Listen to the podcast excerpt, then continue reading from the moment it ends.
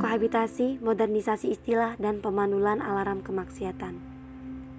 Kohabitasi di tengah kaum urban Jakarta adalah fakta. Kohabitasi dijalankan karena pelaku menemukan keinginan dan prioritas yang sama, yaitu tinggal bersama tanpa melalui pernikahan. Dipicu rasa khawatir akan potensi perceraian ataupun perselingkuhan dalam pernikahan, juga karena beda agama dan alasan ingin mengenal terlebih dahulu. Kohabitasi ini pada praktiknya tak lebih dari makna kumpul kebo. Perubahan istilah kumpul kebo menjadi kohabitasi mengabur makna aslinya dan membuat masyarakat tidak dapat mengindra adanya tindak kemaksiatan di dalamnya yaitu khalwat, yaitu berkumpulnya seorang pria dan seorang wanita di suatu tempat yang tidak memberi kemungkinan orang lain untuk bergabung dengan keduanya kecuali dengan izin keduanya.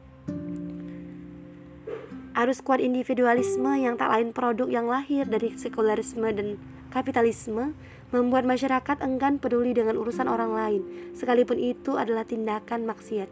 Padahal aspek kontrol masyarakat sangat diperlukan.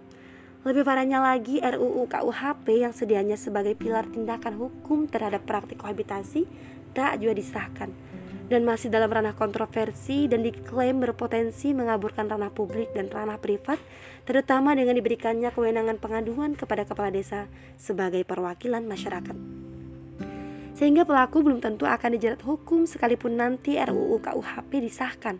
Padahal menurut hukum Islam jelas-jelas tindakan tersebut maksiat yang tentu saja melanggar hukum syariat.